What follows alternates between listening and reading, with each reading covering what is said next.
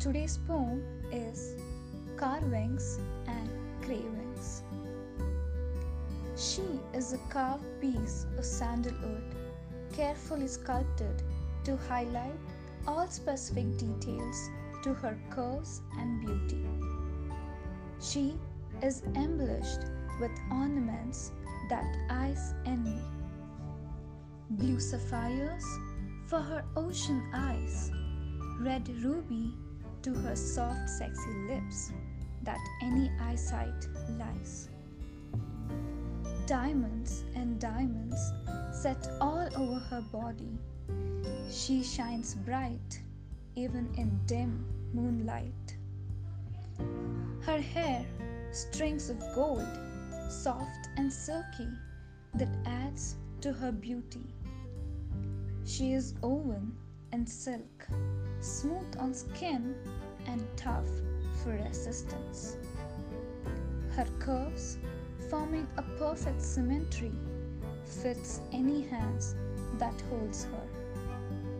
Her ochre box, carefully designed with many nuts and bolts to give a pleasant pitch to her voice.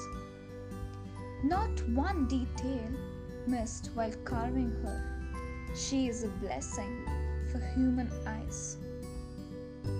But little did the craftsman know she is hollow from inside. She needs to be filled with emotions like love and happiness, and not with those greedy eyes roaming all over her. The only jewel she wants to wear is a smile that comes out freely and not a forced curve on her lips caused by the fear of society. She craves for freedom that is caged by the thoughts of society, can't even be changed by the Almighty. Her voice is silenced by those hypocrites who talk about equality. She wants to fly high with wings in dreamy skies, leaving behind all the judgment. She only wants to fly high.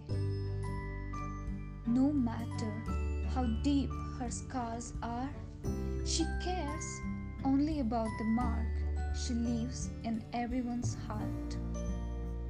She is beautiful color white, brown, or black. She is not just a woman, she is the sole power of the universe.